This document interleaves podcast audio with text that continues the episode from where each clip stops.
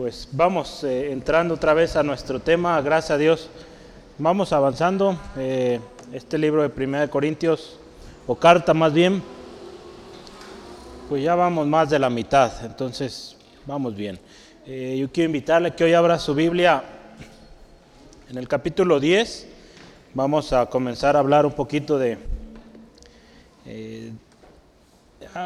nuevos aspectos, no no quisiera decir totalmente nuevo porque tiene una conexión con lo que veíamos o vieron ustedes la semana pasada, yo lo escuché después, entonces hay mucho ahí que vamos a aprender hoy y el Señor nos va a seguir ministrando. Primera de Corintios, capítulo 10, eh, abrimos nuestra Biblia ahí y vamos a leer los primeros 13 versículos, es el...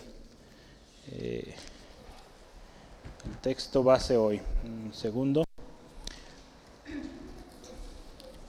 Yo sigo en Romanos, es Primera de Corintios. Primera de Corintios, capítulo 10, versículo 1 al 13. Dice así la palabra de Dios. Porque no quiero, hermanos, que ignoréis que nuestros padres todos estuvieron bajo la nube y todos pasaron el mar y todos en Moisés fueron bautizados en la nube y en el mar. Y todos comieron el mismo alimento espiritual y todos bebieron la misma bebida espiritual, porque bebían de la roca espiritual que los seguía, y la roca era Cristo. Pero de lo más de ellos no se agradó Dios, por lo cual quedaron postrados en el desierto. Mas estas cosas sucedieron como ejemplos para nosotros, para que no codiciésemos cosas malas, como ellos codiciaron. No seáis idólatras, como algunos de ellos, según está escrito, se sentó el pueblo a comer y a beber y se levantó a jugar. Ni forniquemos como algunos de ellos fornicaron y cayeron en un día veintitrés mil. Ni tentemos al Señor como también algunos de ellos le tentaron y perecieron por las serpientes. Ni murmuréis como algunos de ellos murmuraron y perecieron por el destructor.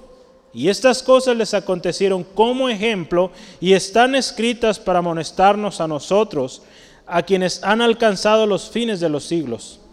Así que el que piensa estar firme, mire que no caiga. No os ha sobrevenido ninguna tentación que no sea humana, pero fiel es Dios, que no os dejará ser tentados más de lo que podáis resistir, sino que dará también juntamente con la tentación la salida para que podáis soportar.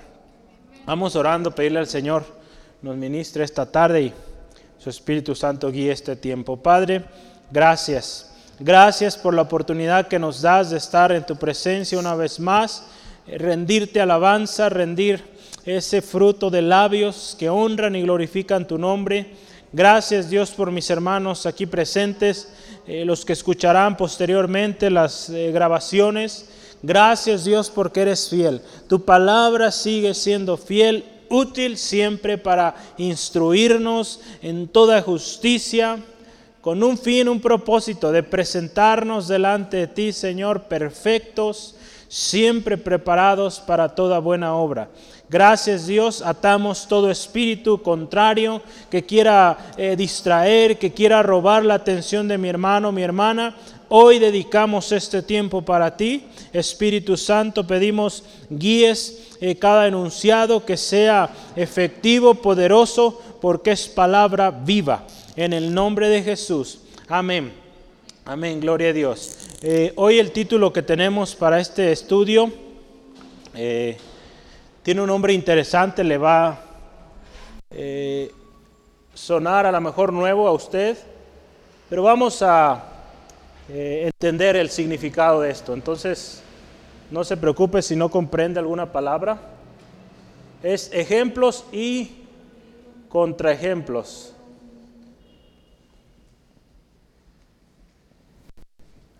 del cristiano, ¿verdad? Es el, tema que publicamos hoy también en las redes. La cita bíblica, 1 Corintios 10, 1 al 13. Ok. Hemos estado hablando eh, justo la semana pasada, ¿verdad? Como Pablo, en todo el capítulo 9 pudimos ver cómo se presenta, eh, él habla primero de sus derechos como apóstol, eh, sus, de alguna manera podemos decir, privilegios o beneficios que tiene, ¿verdad? Como un trabajador, pues tiene parte del, fruto, ¿no? Entonces también eh, la semana pasada vemos cómo Pablo, el hermano Esteban mencionaba esta palabra, mostró flexibilidad eh, flexibilidad en su, en su trato hacia los demás. Dice, con los débiles me he hecho débil para ganar. Su objetivo al tener tal flexibilidad, flexibilidad era pues alcanzar los más posibles y en los más lugares posibles, ¿no? Entonces, e, e, es interesante cómo Pablo logró este alcance, vemos sus cartas, vemos su mensaje, muy importante, Jesús mismo también nos enseñó eh, fue flexible, trató a gente de altos rangos, gente muy pobre, gente despreciada. A todos el Señor los trató por igual, eh, dio un mensaje. Pablo muy seguramente siguió ese ejemplo. Lo que sí fue muy importante, y lo mencionaba también nuestro hermano, el pecado. El pecado no era algo que podíamos o podemos ser flexibles, ¿no? Podemos sí tratar con diferentes personas. Nuestro hermano nos compartía ahí de, de, su vecino, ¿verdad? De, esta oportunidad que él ha tenido de formar esta amistad ahí. Y, damos gracias a Dios porque el Señor nos da esas oportunidades. A muchos de ellos expresamente nos dicen, no quiero nada de tu religión, a veces nos dicen así, pero vamos siendo amigos. Gloria a Dios, esa puerta queda abierta y en su momento pues Dios tocará y dará la oportunidad a esa persona. Al final de cuentas la decisión será de la persona. Pero Dios siempre eh, dará la oportunidad y nos dará la gracia. Eh, pero tenemos que tener este corazón como Pablo, eh, como nuestro Señor Jesucristo, nuestro mayor y mejor ejemplo, flexibles, ¿no? Siempre buscando, pues, estar en paz con todos, ¿no? También la misma palabra nos dice esto, ¿no?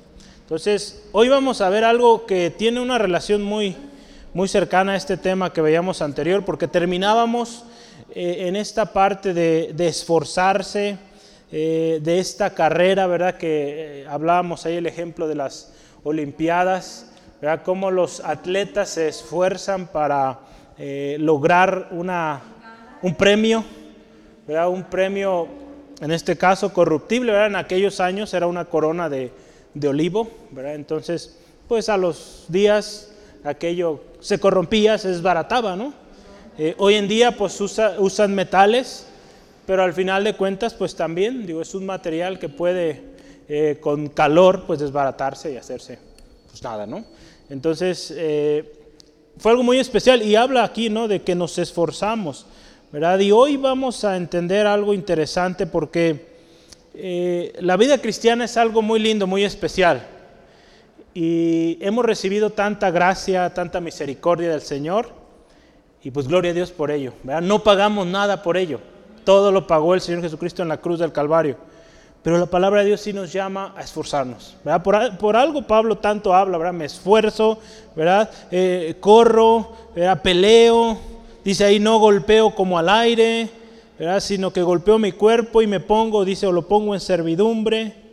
¿Y cómo termina estas palabras? No sea que habiendo sido heraldo para otros, yo, misma yo mismo venga a ser eliminado. Entonces aquí nos habla de, una vida de esfuerzo. Y aquí en el capítulo 10 dice así, vea cómo empieza, porque no quiero, coma, hermanos, que ignoráis, ¿verdad? O que ignoréis. Vamos a ver ahorita solo ese pedacito.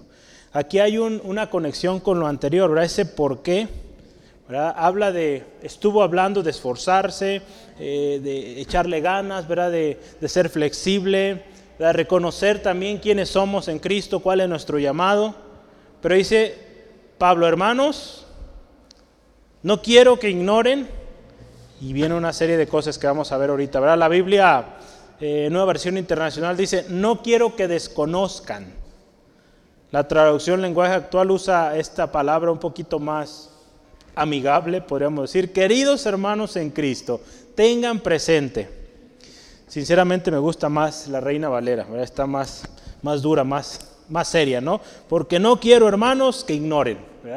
Entonces la otra es, queridos hermanos, recuerden, eh, se oye muy sensible esto.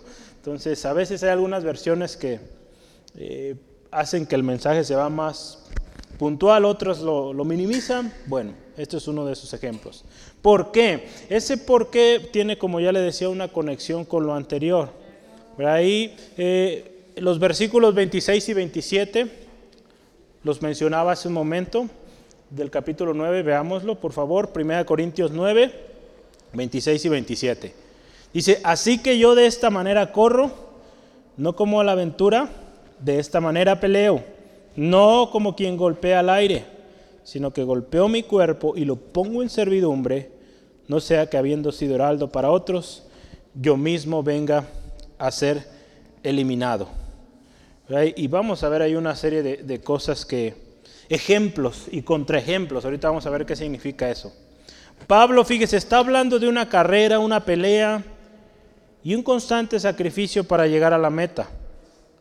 Por lo tanto, este inicio de por qué no quiero que ignoren nos, indica, nos indicará perdón, una serie de advertencias basadas en el pueblo o en el ejemplo del pueblo de Israel. Pablo está hablando, hay que esforzarse para llegar a la meta, hay que sacrificarnos, hay que ser o de un corazón siervo. Y eso requiere esfuerzo y hay advertencias también. El hecho de que va a costarnos, ¿verdad? Y que, bueno, de que vamos a llegar a tener un premio, pues eso también lo veíamos o lo veían la semana pasada, requiere disciplina, ¿no? Para ganar el premio. Dicho ejemplo, el ejemplo del pueblo de Israel, lo vamos a ver hoy a, a detalles, varias historias ahí refleja también que la vida cristiana no solo es una vida de gracia recibida, porque muchas veces vemos así la vida cristiana, pura miel, pura gracia, pura gracia, recibimos gracia, pero yo aquí anoté esto, es también una gracia que sí se recibe, pero también de gracia se da, ¿no? Entonces, sí recibimos de gracia y de gracia habremos de dar.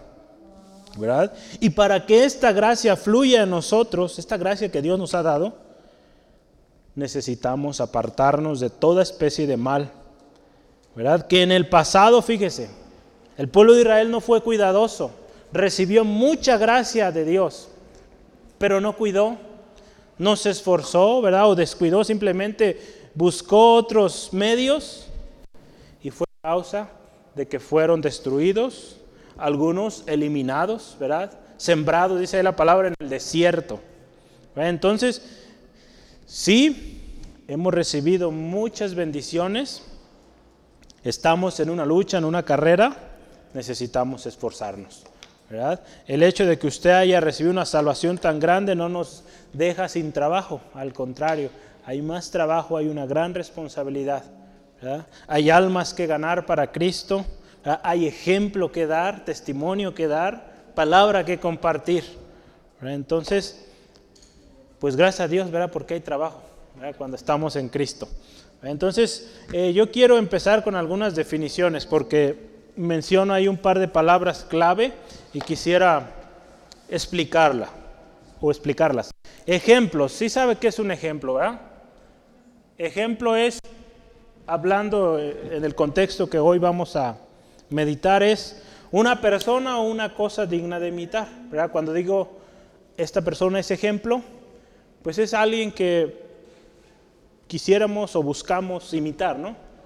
Entonces sigue ese ejemplo, sigue esa manera de ser o sigue esa manera de, hacer las cosas.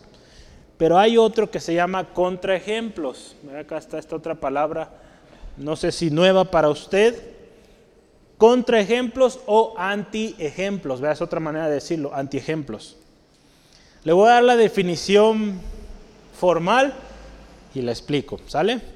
En la lógica, especialmente en sus aplicaciones a matemáticas y filosofía, un contraejemplo es una excepción a una regla general propuesta.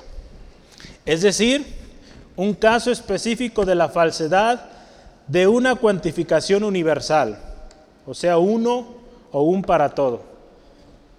¿Cómo ve? ¿Quedamos igual? Estos son términos de la lógica, de la filosofía, que trataré de explicar con más detalle. Un contraejemplo, imagínense esto. Podemos decir todos los niños son alegres. En la lógica o en la, sí, en la lógica, en las matemáticas, eso le llamamos eh, cuantificadores universales. Hay una universalidad, todos los niños son felices. Un contraejemplo para esta expresión es, hay un niño que no es feliz. Entonces, lo que sucede ahí con los contraejemplos hacen que ese ejemplo o esa frase que se decía que todos los niños son felices llegue a ser falso, porque al menos uno no es feliz. Entonces, esa expresión de que todos son felices no es verdad. Hay uno o dos, o quizá algunos pocos, que no son felices. Entonces, un contraejemplo es una excepción. Entonces, si lo vemos en, el, en la vida cristiana, ahorita vamos a ver algunos ejemplos. Eh, en la vida cristiana, Dios ha dicho, las cosas se hacen así, ¿verdad? Y si las haces, te va a ir bien.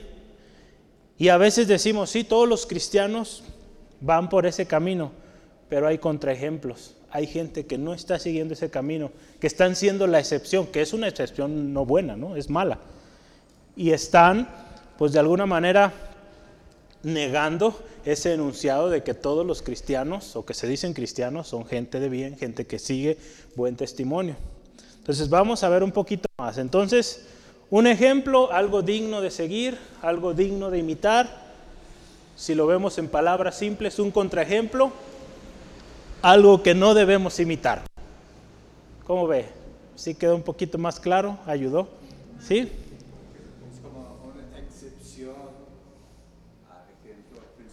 Así es. Es una excepción, como dice mi hermano Steve, al ejemplo. ¿verdad? Es algo que sale de la regla que no sigue el orden. ¿Sale? Entonces esos son los contraejemplos y vamos a ver esas dos partes. Vamos a hablar de ejemplos y antiejemplos o contraejemplos.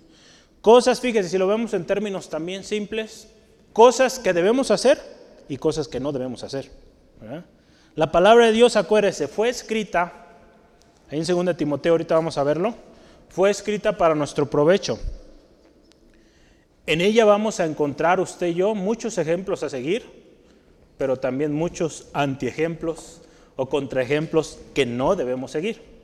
Entonces, vamos a aprender hoy con el pueblo de Israel. ¿Sale? Entonces, el primer gran subtema que yo quiero que veamos es así, sencillo, el ejemplo del pueblo de Israel. Vamos a hablar de ejemplos. El ejemplo del pueblo de Israel. El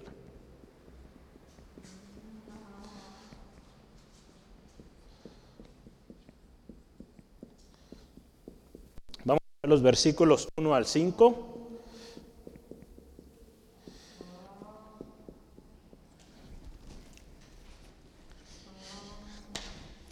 Ahí si usted se fija, los primeros versículos nos habla de esto, ¿no? Del ejemplo del pueblo de Israel. Dice ahí, nuestros padres todos estuvieron bajo la nube y todos pasaron el mar. El primer versículo.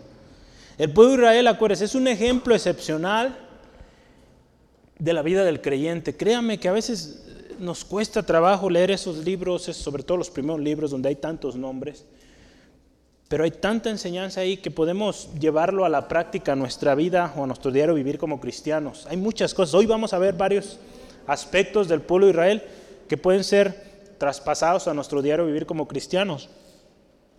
El pueblo de Israel recibió promesas. El pueblo de Israel recibió una gran salvación, una gran liberación y muchas bendiciones. Si usted ve desde que eh, Abraham recibe la promesa, recibe una promesa tremenda. Vea cómo a través de los años Dios mostró su bendición a Abraham, a Jacob, a Isaac, a, las 12, a sus doce hijos, las doce tribus.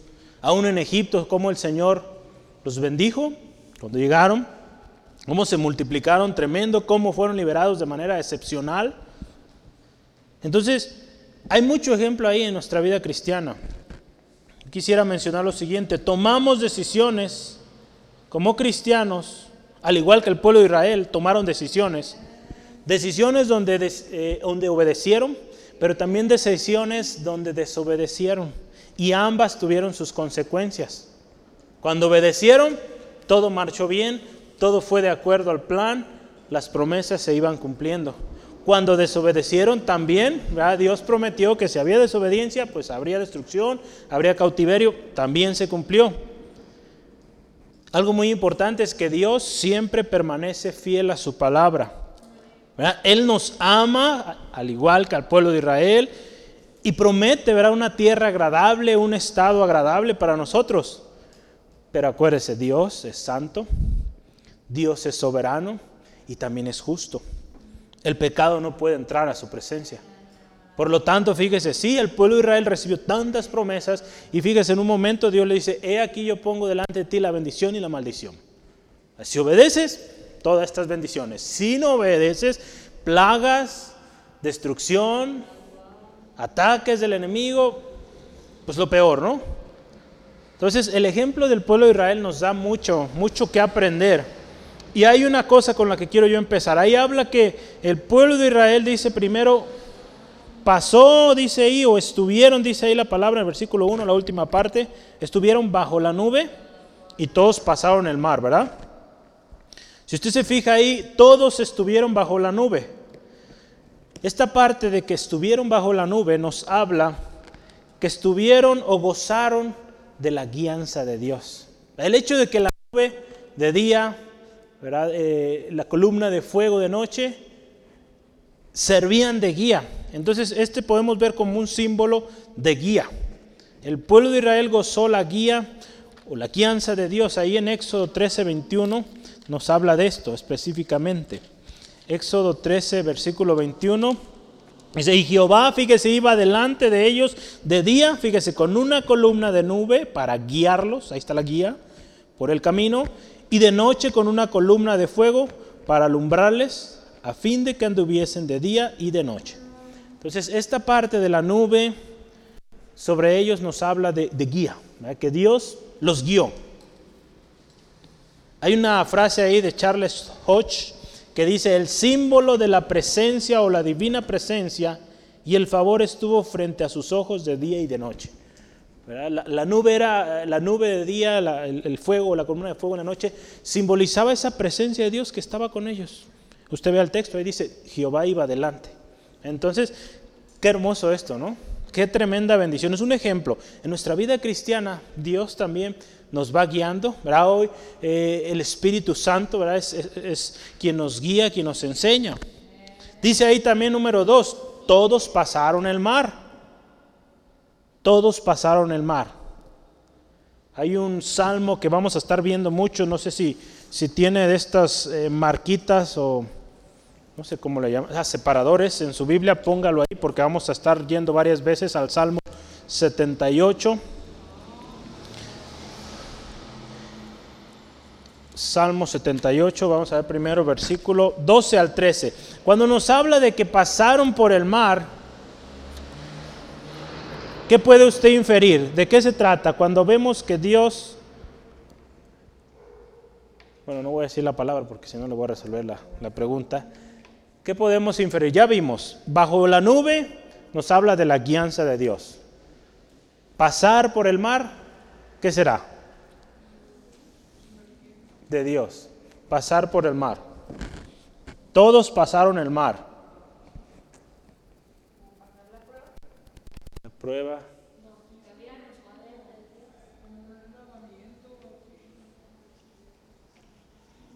¿Qué más? A ver, ahorita vamos a ver de bautizados, pero hay otras cosas.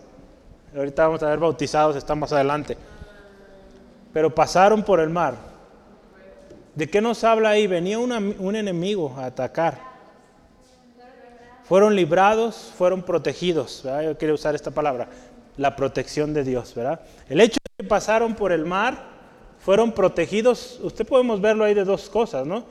Tanto del enemigo que venía tras de ellos, como también de las aguas, ¿no? El hecho de pasar por en medio del agua y de repente, usted cree, yo estoy seguro que algunos podían tener temor, pero Dios los protegió y nos habla de protección también. Podemos hablar y, podemos decir más cosas, ¿verdad? De qué se trata el pasar por el mar. Pero uno de sus significados es protección de Dios. El Salmo 78, vamos a verlo, 78 versículos 12 al 13.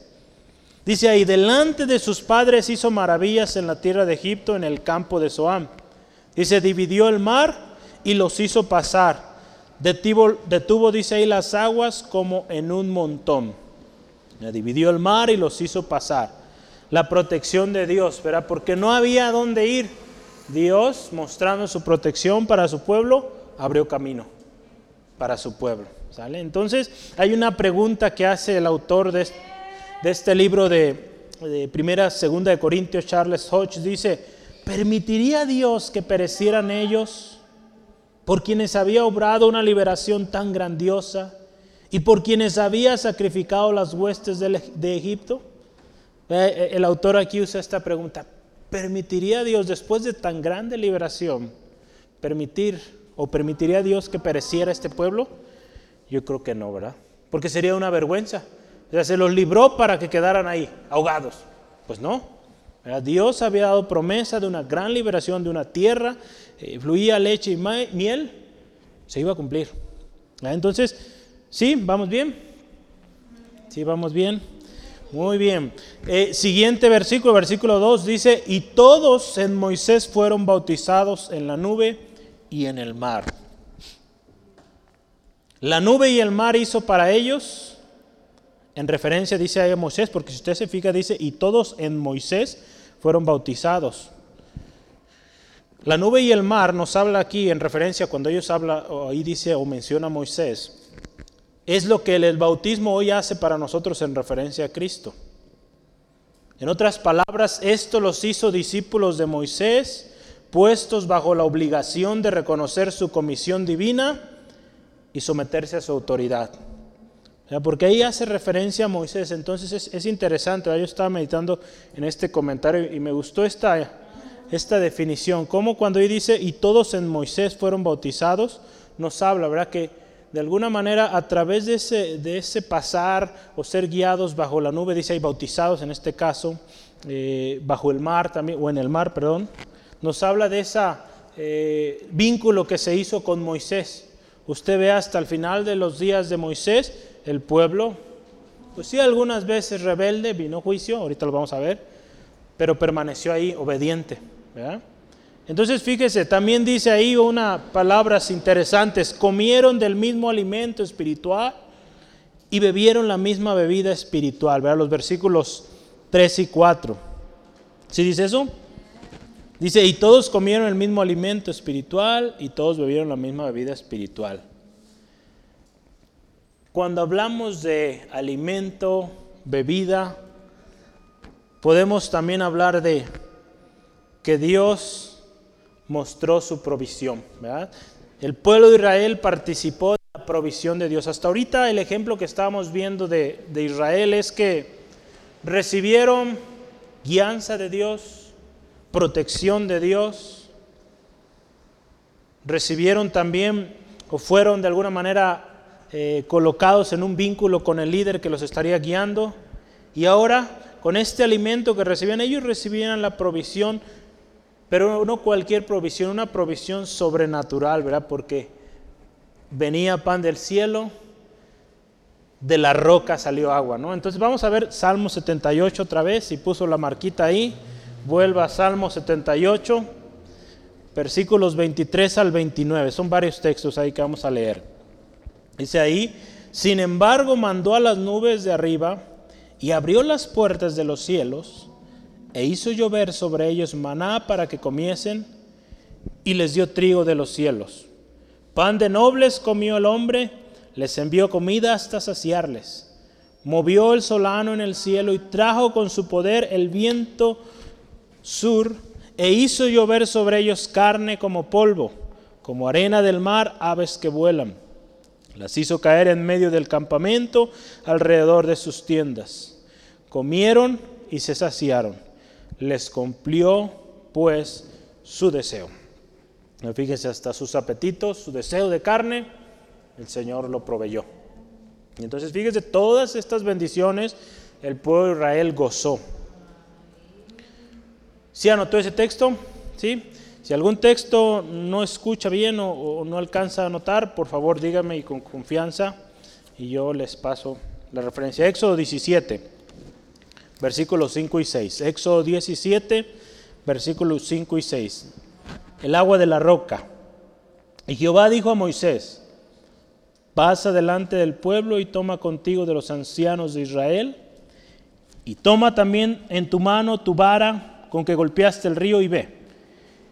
Y he aquí que yo estaré delante de ti allí sobre la peña de Oreb, y golpearás la peña y saldrá de ella aguas, y beberá el pueblo. Y Moisés lo hizo así en presencia de los ancianos de Israel. Fíjese, entonces también esta provisión sobrenatural, no había agua, el pueblo deseaba agua, Dios proveyó el agua. La roca espiritual dice ahí que le seguía y esta roca era Cristo, ¿verdad? Nuestro texto, si ve ahí en el versículo 4, dice que todos bebieron la misma agua espiritual porque, la, porque bebían de la roca espiritual que los seguía y la roca era Cristo. Eh, Cristo es la roca, ¿verdad? Cristo es la roca, la roca inconmovible. Él es nuestro fundamento firme. Cristo. Hoy casi llegaba y decía, no va a haber hoy palabra griega, pero al final hubo una, ¿verdad? Logos, ¿verdad? ya la conoce. Entonces, logos, palabra, ahí en Juan 1.1, en el principio era el verbo y el verbo era con Dios. ¿verdad? Entonces, Cristo esa, e, e, ese poder, ¿verdad? esa piedra, esa eh, firmeza de que la promesa de Dios se cumpliría.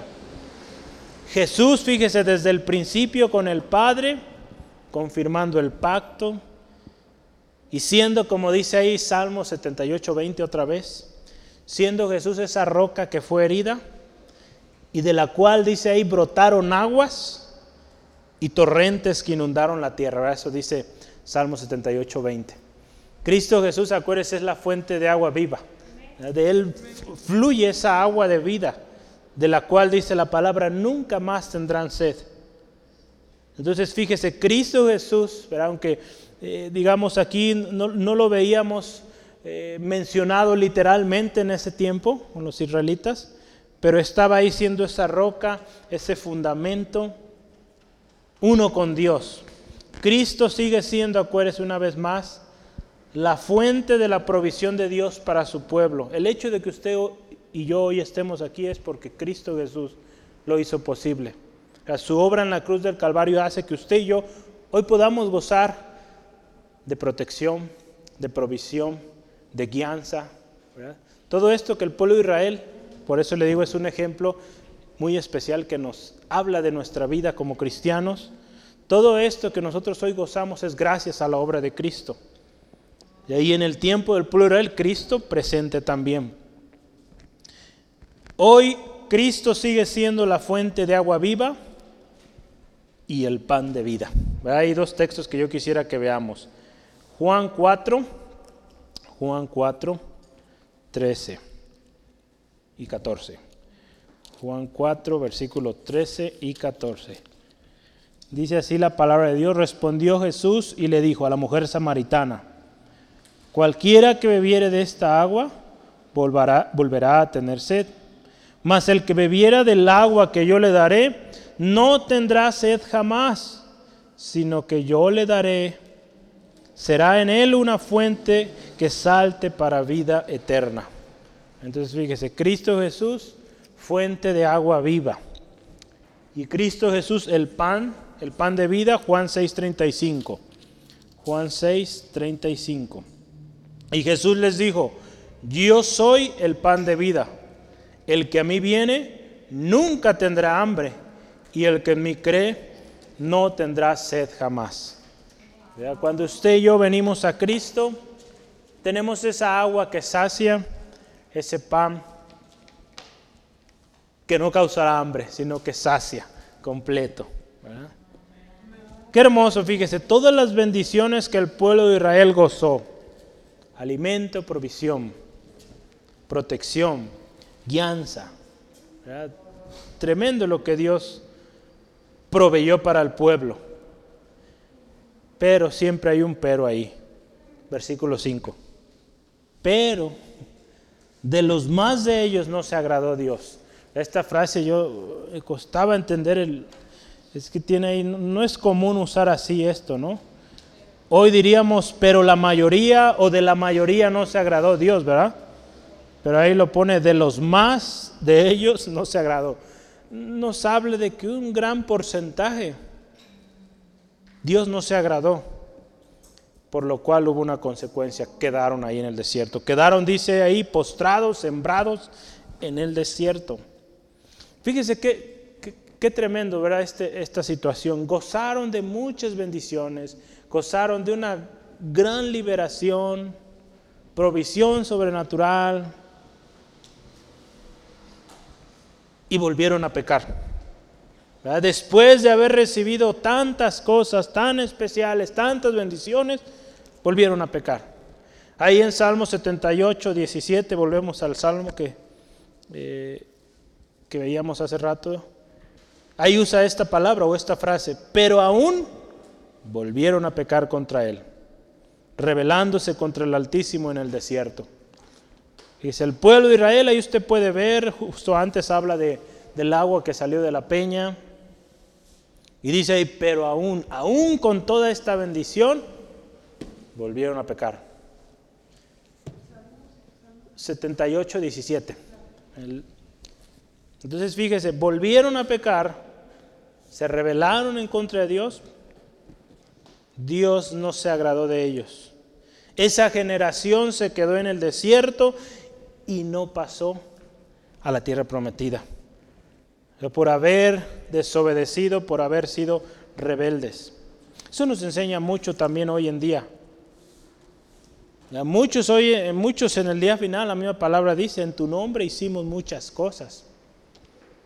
Pero ¿qué les dirá el Señor? ¿verdad? Apartados de mí, hacedores de maldad. Nunca os conocí.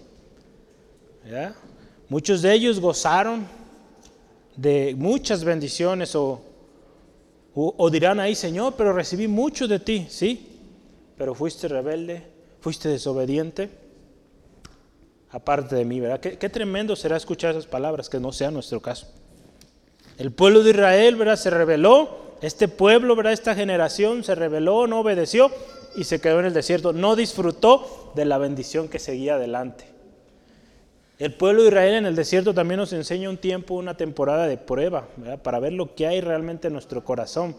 La vida cristiana vamos a pasar también por situaciones, le llaman a veces desiertos. Hoy está de moda decir mi proceso, ya todo es proceso, pero al final de cuentas son tiempos de prueba, ¿verdad? Que, que Dios en su gracia también permitirá para ver lo que hay en nuestro corazón y para que crezcamos. Lamentablemente aquí en, este, en esta historia del pueblo de Israel, ese es un contraejemplo que no está bien seguir, se reveló. Y ahí, en, solo para terminar esa parte, números 26, 65. Dice, porque Jehová había dicho de ellos, morirán en el desierto. Y no quedó varón de ellos, sino Caleb, hijo de Jefone, y Josué, hijo de Nun. Fíjese, de toda esa generación, solamente estos dos hombres quedaron. Dos hombres que creyeron la promesa de Dios y que dijeron, sí, sí podemos conquistar. Números 26, 65. Números 26, versículo 65. Entonces, no quedó ninguno de esa generación. Dios también ahí, acuérdese, Dios es justo, Dios es fiel y Él va a cumplir su palabra. Hay una, lectura que yo quiero aquí mencionar y es la siguiente. Todos corrieron, si se fija el texto o el capítulo anterior, la clase pasada, con nuestro hermano Esteban, nos hablaba de este correr, ¿verdad? De este atleta que corre. Ve así el pueblo de Israel, todos corrieron, pero solo dos obtuvieron la recompensa, Josué y Caleb. La historia de la iglesia no ofrece ningún incidente más adecuado para reforzar la necesidad de protegerse contra la falsa seguridad que lo que aquí el apóstol Pablo ha seleccionado. Los israelitas sin duda, fíjese, se sintieron, mientras estaban del otro lado del mar rojo, que todo peligro había pasado y que su entrada a la tierra prometida estaba asegurada. Sin embargo, tenían un viaje plagado de peligros por delante y perecieron porque pensaron que no había necesidad de esforzarse. ¿Cuántas veces sucede esto mismo en nuestras vidas, verdad? Pensamos porque ya pasamos ese mar rojo, ¿verdad? Podríamos llamarlo así, ese problema, circunstancia, ya la libramos, ya. pero sorpresa, hay mucho más adelante. Dice, el camino está plagado de, cosas tremendas, dificultades, porque seguimos vivos, seguimos en este mundo corrompido. Por lo tanto, no nos tenemos que confiar. Podemos ver aquí el pueblo de Israel, se confió. Dijo, ya la libramos, ya dejamos a Egipto allá.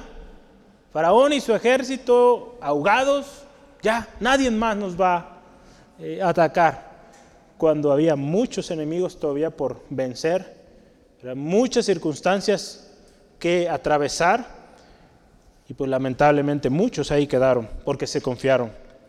Necesitamos esforzarnos, no por correr por correr o porque todos lo hacen o porque desde niños nos lo inculcaron. Hay una necesidad de esforzarnos para permanecer hasta el final y así obtener la corona incorruptible, ¿verdad? Que veíamos la semana pasada. Hay necesidad de esforzarnos, no confiarnos, porque si nos confiamos, nos quedamos ahí en el desierto y no disfrutamos lo que Dios tiene para nosotros adelante. Muchas personas, ¿verdad? Eh, se han confiado, han llegado a un estado donde dicen, yo ya lo sé todo, no necesito aprender más, ya sé toda la Biblia de pasta a pasta, entonces pues ya no hay más que pueda yo obtener cuando hay mucho camino por delante. Muchos se han confiado y han quedado ahí, tristemente hoy desviados, muchos de ellos ya hasta muertos. Qué tremendo, ¿no? Es confiarse y dejar eh, de esforzarse. Entonces la vida cristiana es un constante esfuerzo, eh, ¿verdad? con esa eh, diligencia, para que al final podamos decir como Pablo, he peleado la buena batalla. Que podamos decir, sí di batalla y aquí estoy listo para recibir la corona. Muy bien, ¿vamos bien? El tiempo se va rapidísimo, pero vamos al segundo subtema. Ahora sí vamos a hablar, perdón, de los contraejemplos o antiejemplos. Ese es el segundo tema.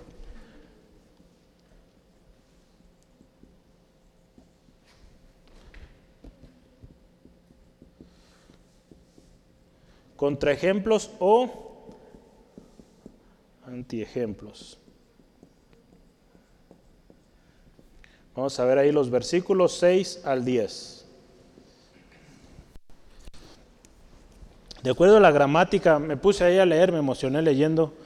Anti, cuando usamos el prefijo anti, en algunos eh, escritos lo pegan. De acuerdo a la gramática oficial dice que no se debe pegar entonces déjele un espacio ahí, ¿sale? Entonces también vamos a aprender de gramática español. ¿eh? Por más que escribo y escribo, mi letra sigue igual. Bueno, tenga fe que algún día se verá más bonita. Eh, vamos adelante, voy a practicar más ahí. El ejemplo de Israel, ya lo vimos, nos da tanto ejemplos o cosas dignas de imitar, ya lo mencionábamos, como también nos da contraejemplos o cosas que debemos de evitar como cristianos. Vamos a ver dos maneras en cómo podemos ver estos contraejemplos en el pueblo de Israel. Y yo quisiera hacer una tabla aquí, en, la, en el pizarrón. Es una tabla muy sencilla. Y vamos a escribir ahí ejemplo y contraejemplo. ¿Sale? Yo tengo dos solamente. Ejemplo y contraejemplo. Hay dos, dos ejemplos que yo quisiera ahí colocar y también dos contraejemplos. Va a haber las dos partes. ¿Sale? Entonces vamos a ver primeramente el ejemplo o lo que tenemos que hacer es lo que Dios pide.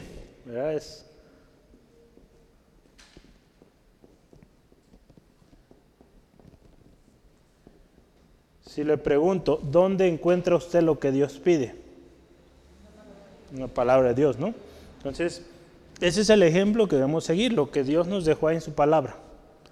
Pero ¿qué sucede en el contraejemplo?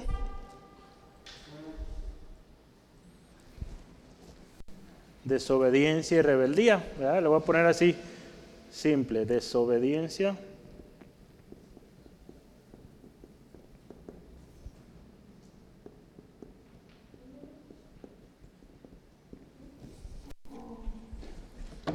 Entonces, lamentablemente este grupo no es pequeño, es muy grande, ¿verdad? Hay mucha rebeldía, mucha desobediencia. Ya muchos prefieren ese eh, camino ancho, cómodo, pero es un contraejemplo, es algo que no debemos hacer.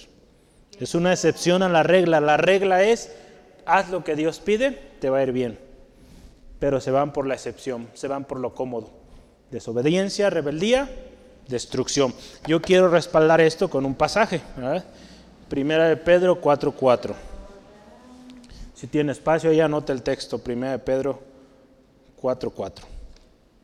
Dice ahí, a esto les parece cosa extraña que vosotros no corráis con ellos en el mismo desenfreno de disolución y os ultrajan. A estos que están aquí yendo en la excepción, les parece raro que nosotros busquemos seguir lo que Dios dice en su palabra. Porque hay mucho aquí, como le digo, aquí esto no, no son de esas excepciones, normalmente en las matemáticas estas excepciones son más pequeñas que, el, que aquel conjunto, aquí es al revés, es mucho más la desobediencia. Entonces, un ejemplo es seguir lo que Dios dice en su palabra, los ejemplos que Dios nos da, buenos ejemplos. El contraejemplo es la desobediencia y la rebeldía. Me adelanté, este era el segundo. De hecho, anotó primera de Pedro 4.4, ¿verdad? Anote también Romanos 3.12. De hecho, Romanos 3.12 iba aquí. Pero bueno, son muy similares. Ahorita los vamos a leer. Y ahora vamos a ver otro ejemplo. El segundo ejemplo es lo que el mundo hace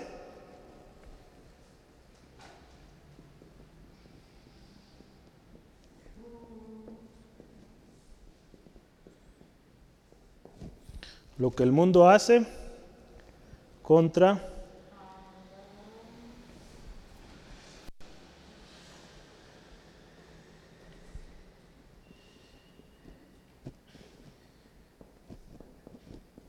contra lo que el cristiano hace o debe hacer, ¿no?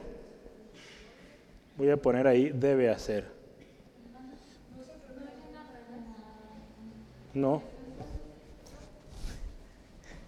Ahorita te voy a explicar cómo es.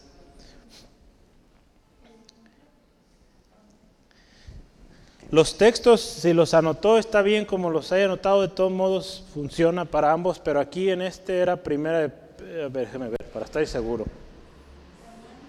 Ahí es Romanos 3.12. 3.12. Y abajo era eh, primera Pedro 4.4. Pero vamos leyendo ahí Romanos 3.12 para complementar lo anterior. A veces mis ojos quieren acabar más rápido y por eso leen el, el que sigue. Entonces, no. Romanos 3.12. Ese texto lo veíamos hace algunos, pues ya varios meses. 3.12. Todos se desviaron, a una se hicieron inútiles. Sí, ahí está, mire. Todos se desviaron, a una se hicieron inútiles, no hay quien haga lo bueno, no hay ni siquiera uno. También funciona para este. ¿Por qué? Lo que el mundo hace, aquí hay un todos. ¿Por qué? No está mal tomar, todos toman. No está mal, no sé, hacer esto, aquello. Todos lo hacen. Nosotros ahí tenemos que ser ese contraejemplo, ser esos que hacen la excepción. Porque para el mundo ya regla hablar del aborto como si fuera cualquier cosa, hablar del matrimonio entre hombre, hombre, mujer, mujer. Para ellos es normal ya, ya es un todo, es ya hasta lo están haciendo ley de alguna manera, respaldándolo por la ley. Nosotros somos y debemos ser la excepción. Ser un contraejemplo, ¿no? Entonces lo podemos ver de estas dos maneras. ¿Sí? ¿Queda claro? Entonces, muy bien. vamos bien. Aquí Pablo del versículo 6 al 10 lista varias cosas, usted ve ahí. ¿Quién me ayuda con la primera? ¿Qué dice que no debemos hacer? ¿Qué contraejemplos? De hecho, nuestro título dice contraejemplos, ¿verdad? O antijemplos. ¿Qué debemos no hacer? No portarnos mal. No. Pero ¿qué dice ahí en el versículo 6? No codiciemos. Veas el número uno ahí, no codiciar. Ahí dice, no codiciemos. ¿Qué es la codicia? El mundo codicia, quiere lo que el otro tiene, quiere la nueva tecnología o el nuevo, no sé, lo que sea, el nuevo vestido, el nuevo celular, quiere aquello que no tiene, que es de otro. Deseo, fíjese, la codicia es esto, es un deseo desmesurado de poseer lo que le pertenece a otro. En el Nuevo Testamento cuando habla de codicia también habla de, al final un deseo también, pero un deseo descontrolado de algo, algo que desean a como dé lugar. El pueblo de Israel, fíjese, es un antiejemplo de lo que Dios ordenó en la ley. Si usted ve ahí en Éxodo 20, 17, Éxodo 20 nos da los diez mandamientos. En Éxodo 20, 17 nos dice, no codiciarás. Ahí dice, la mujer de tu prójimo, lo que tiene tu prójimo, no lo codiciarás. El pueblo de Israel, dice la palabra codició o deseó lo que sus enemigos o sus vecinos tenían.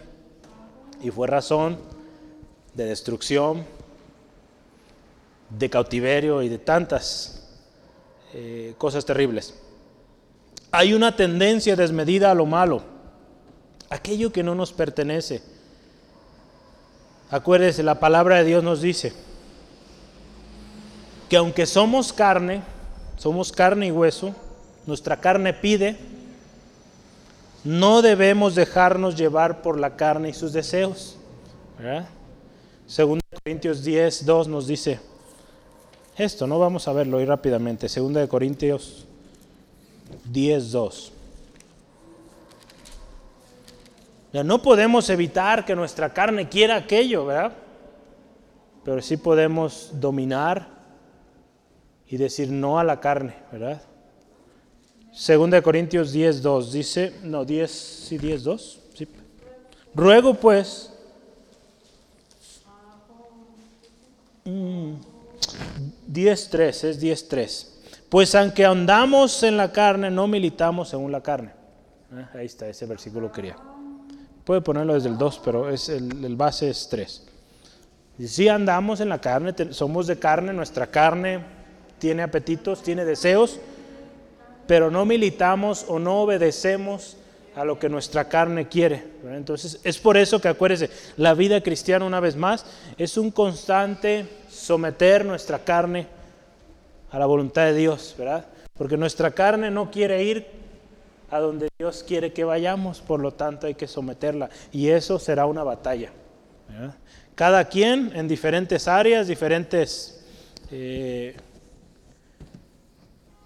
pues sí, situaciones, pero es una batalla constante.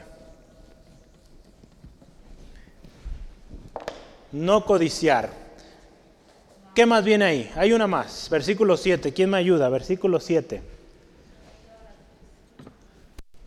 No ser idólatras, ¿verdad? O no seamos idólatras. Las voy a ir anotando ahí para que las tengamos. No codiciar, número uno. Voy a poner A para cambiarle ahí.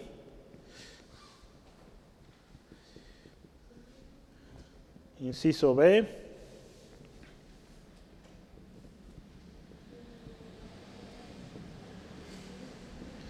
idólatras. Otro antiejemplo, la idolatría. Dios ordenó, fíjese, tajantemente, no te harás imagen, no te arrodillarás, no te postrarás ante ellos. Ahí en Éxodo 20, versículo 3 al 5. Y el pueblo de Israel lo hizo. Fue fuera de la regla, fuera de lo que Dios había establecido, y les fue tremendo. Hay una historia ahí en Éxodo 32 que muchos de nosotros, yo espero todos aquí recordemos. Vemos cómo la idolatría en el pueblo de Israel causó destrucción, causó pues deshonra a Dios. Esta es la historia cuando el pueblo de Israel construye ese, ese becerro de oro, ¿no? Y dejaron de dar la gloria a Dios quien los había librado. Usted se fija la expresión que ahí está en el capítulo 32 de Éxodo. Adoremos, verá, estos dioses que fueron los que nos libraron de Egipto. Fíjese lo que, lo que llevó, ¿verdad?, esta idolatría a poner otra cosa en lugar que pertenecía y que debía ser solo para Dios. Si usted y yo recordamos cuando empezamos a estudiar Corintios y que hablamos de, de la ciudad de Corinto, donde se encontraba, los corintios estaban o vivían en un lugar muy idólatra, donde había una mezcla de culturas tremenda. Por eso Pablo ahí les está diciendo, tengan cuidado con la idolatría, no sean idólatras. Hoy seguimos, hermano, hermana, expuestos a mucha idolatría. Quizá no hay imágenes o estatuas. Como en aquellos tiempos podría haber. Pero acuérdese que un ídolo es aquello que se interpone, es aquello que roba el lugar o que ocupa el lugar que Dios solamente puede ocupar. Es una adoración desmedida a algo que no es Dios. Entonces hoy en día hay muchos ídolos que el hombre ¿verdad? Eh, está buscando, está siguiendo y con eso está poniendo a Dios en segundo plano. Entonces Dios aquí también hoy a nosotros no seamos idólatras. Vean, no sigamos el antiejemplo del pueblo de Israel, ¿verdad? Que, que fue en pos de otros dioses y la destrucción vino. Número 3, o inciso C, versículo 8, ¿cuál es? Ajá, no forniquemos.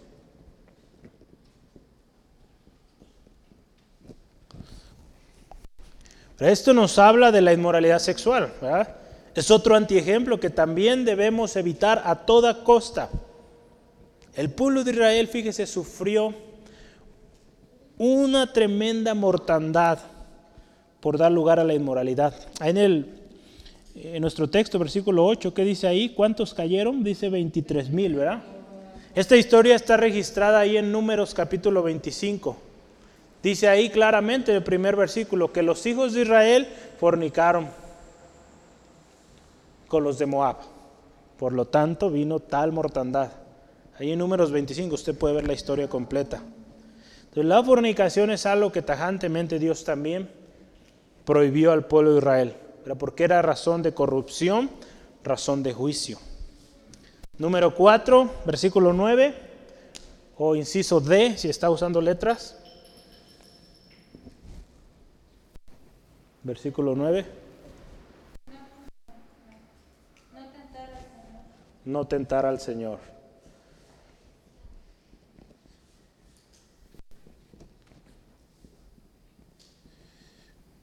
Son antiejemplos, cosas que no debemos hacer. Tentar a Dios también es un antiejemplo que muestra una actitud rebelde, una actitud desobediente, y de falta de respeto a Dios y a su palabra. El pueblo de Israel también, acuérdense, el pueblo de Israel nos da ejemplos a seguir, pero también antiejemplos. Entonces, por eso le digo que es mucho lo que podemos aprender del pueblo de Israel. Número, yo sí quiero que veamos ese versículo. Números 21, 5 al 6. Números 21, 5 al 6. Fíjense, ¿qué pasó ahí? Y habló el pueblo contra Dios y contra Moisés. ¿Por qué nos hiciste subir de Egipto para que muramos en este desierto? Pues no hay pan ni agua y vuestra alma tiene fastidio de este pan tan liviano. ¿Y qué sucedió? Dice, y Jehová envió entre el pueblo serpientes ardientes que mordían al pueblo y murió mucho pueblo de Israel. ¿Por qué voy a este texto? Pues fíjese ahí en el versículo 9, dice, tentaron a Dios y perecieron por las serpientes. Esa historia está registrada también en números. Entonces, el pueblo tentó a Dios, se rebeló contra Dios, habló en contra de Dios y vino destrucción. Hubo gran mortandad. Fíjese, estos antiejemplos, no codiciar, no ser idólatras, no fornicar, no tentar al Señor. Y último, CDE, inciso E o número 5, no murmurar, ¿verdad? No murmuremos.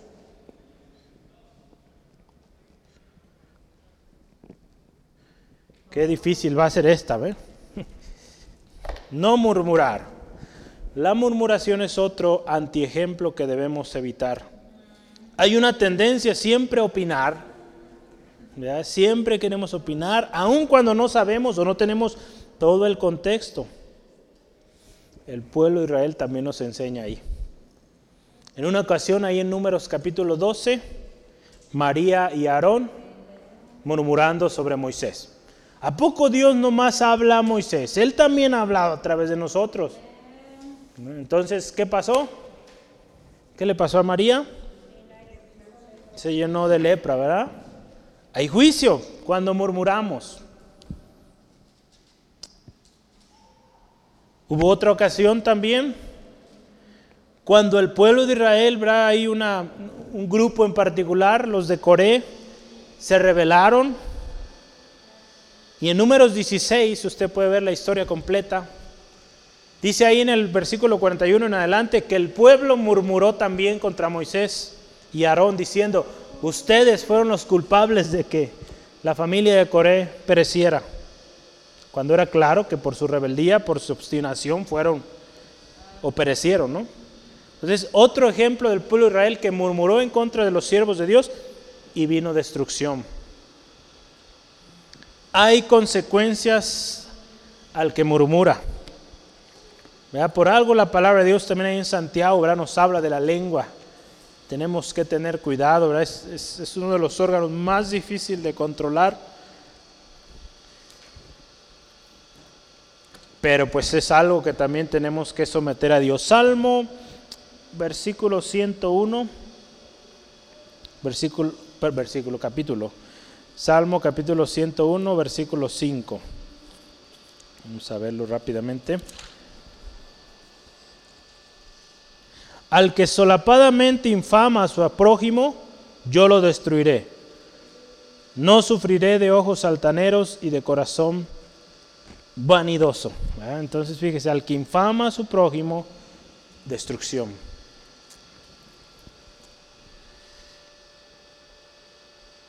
no murmurar.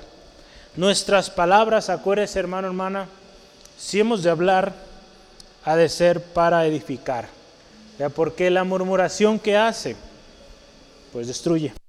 Ahí la palabra de Dios en Efesios 4:29, ¿verdad? Que todas nuestras palabras sean para edificación. Entonces, una palabra de infame, una palabra de difamación, de murmuración, no construye, destruye. ¿Sale? Entonces el Señor nos llama a que nuestras palabras construyan, ¿verdad? edifiquen. Muy bien, ¿cómo ve? ¿Se anotó todos? Contraejemplos, ¿verdad? Cosas que no debemos hacer, que debemos evitar, que debemos huir. Recuerden, no podremos evitar que nuestra carne quiera hacer aquello, pero sí podemos someterlo, someterlo al Señor, ¿verdad? Y pues Él nos dará la fuerza para vencer. Versículos 11 al 13 es el último tema que vemos hoy. Esto fue escrito para nosotros. Así se llama el tercer gran subtema. Esto fue escrito para nosotros.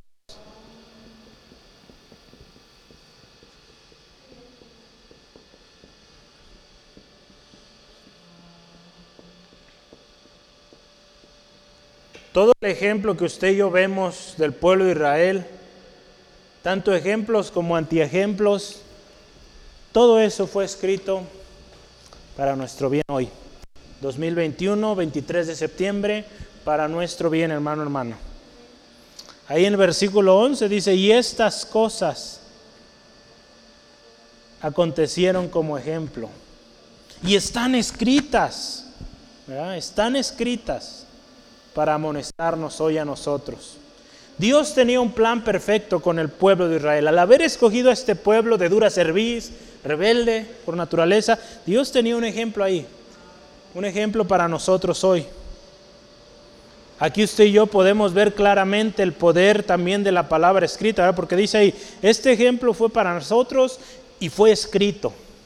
El hecho de que esta historia del pueblo de Israel, todo este ejemplo, antiejemplos que vemos ahí, El hecho de que esté ahí nos indica que esa palabra, esta palabra que fue escrita, que usted y yo tenemos en nuestras manos, sigue siendo útil. Útil dice la palabra de Dios ahí en 2 de Timoteo 3, 16 al 17. Útil, es inspirada por Dios. Útil para enseñar, para redarguir, para corregir, para instruir en justicia, a fin de que el hombre de Dios sea perfecto, enteramente preparado para toda buena obra. Entonces fíjese, aquí podemos ver estas cosas para nuestro ejemplo. Fueron escritas, inspiradas por Dios para hoy nuestra enseñanza, para nuestra amonestación, dice ahí el texto, ¿verdad?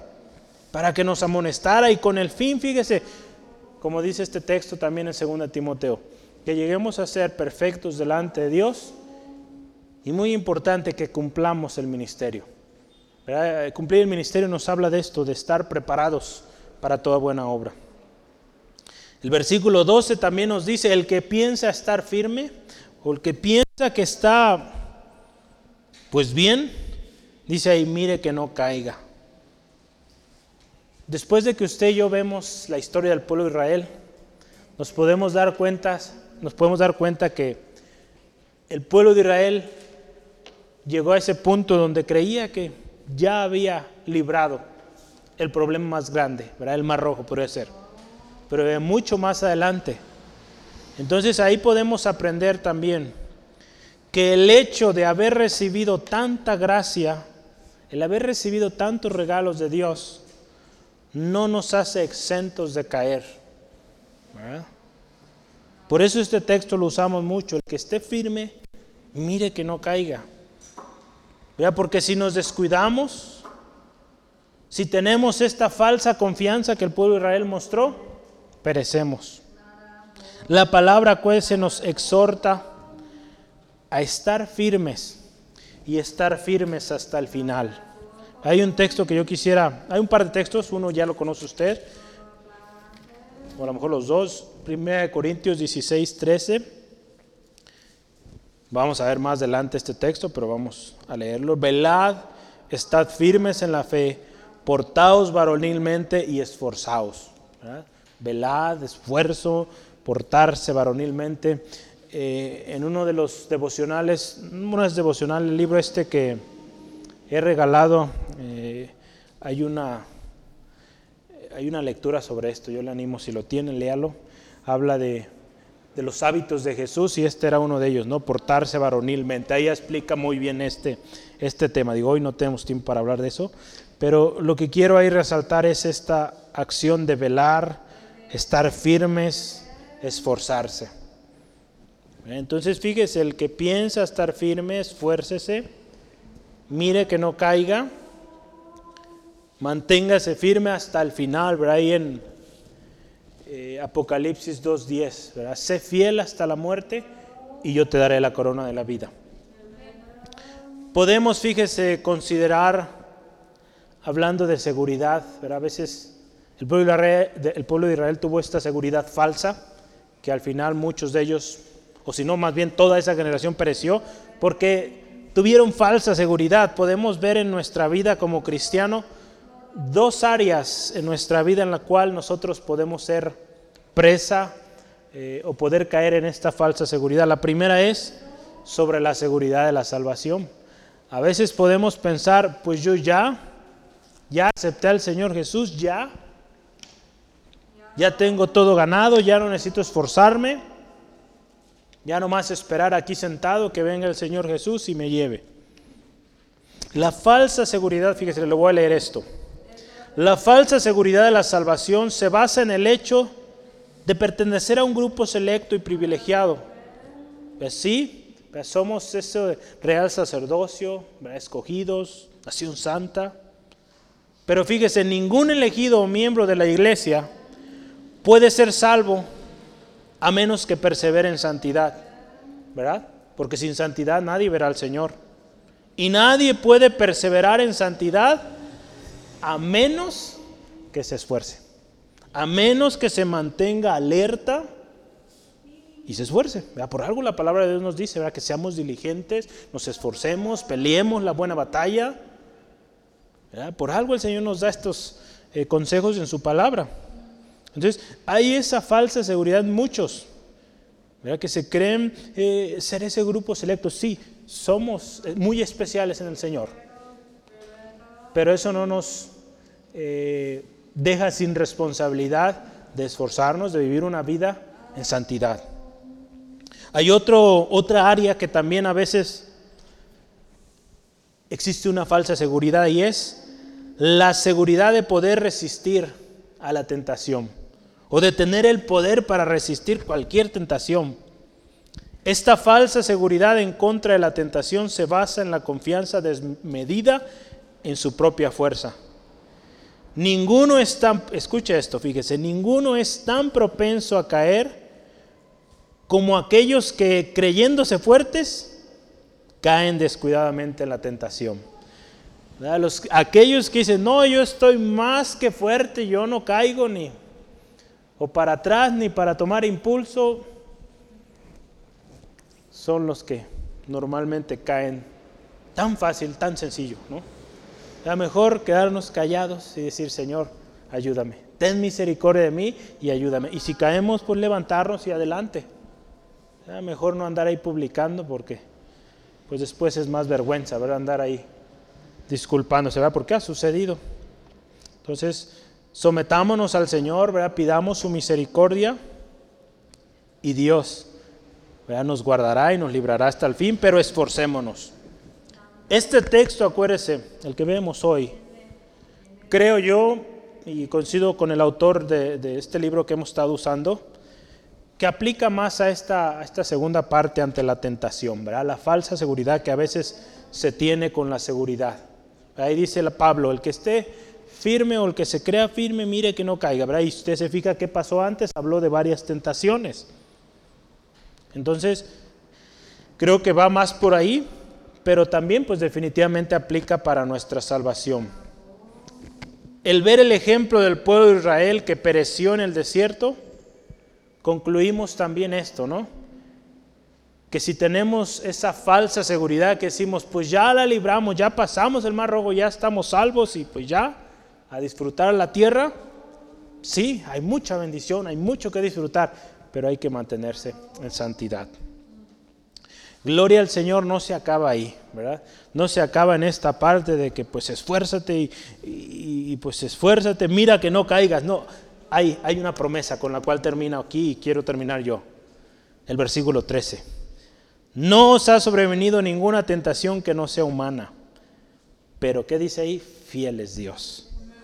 Que no os dejará ser tentados más de lo que podáis resistir, sino que dará también juntamente con la tentación la salida para que podáis soportar. Fíjese, qué hermoso. Las tentaciones son inevitables en nuestra vida. Jesucristo también fue tentado, pero venció. Vea, dice ahí, no nos ha llegado una tentación, me gusta una versión, dice, no nos ha llegado una tentación sobrehumana, algo que no podamos soportar. Dios conoce nuestras limitaciones.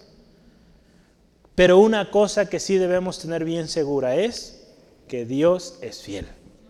Dios es fiel. Hebreos 10:23, fiel es el que prometió. El mismo poder que habitó en Jesucristo, el Espíritu Santo, habita en nosotros y con él podemos vencer al enemigo, a la tentación en este caso. Hebreos 2.18, ¿verdad? Tome nota. Escuche esto, yo anoté una Biblia de estudio, la Biblia de estudio de la Reforma, y dice este comentario, me gustó mucho y lo quise recitar aquí. Si Dios nos protege de las tentaciones mayores de las que podemos soportar, no podemos defender nuestras tentaciones como excusa para pecar. El pecado, fíjese, nunca es necesidad para el creyente. El pecado no es necesidad. El pecado no tiene por qué ser algo que necesitemos. Las pruebas, las tribulaciones, las dificultades, aún la tentación, son necesarias en nuestra vida porque ahí es formado nuestro carácter, ahí es revelado nuestra, nuestro corazón. Pero el pecado, ese sí no, ese sí no lo necesitamos y no debemos dar lugar a él. Entonces, qué importante, fíjese, si vencemos la tentación, obtenemos firmeza, aprendizaje. Si pecamos, Tambaleamos, sufrimos las consecuencias.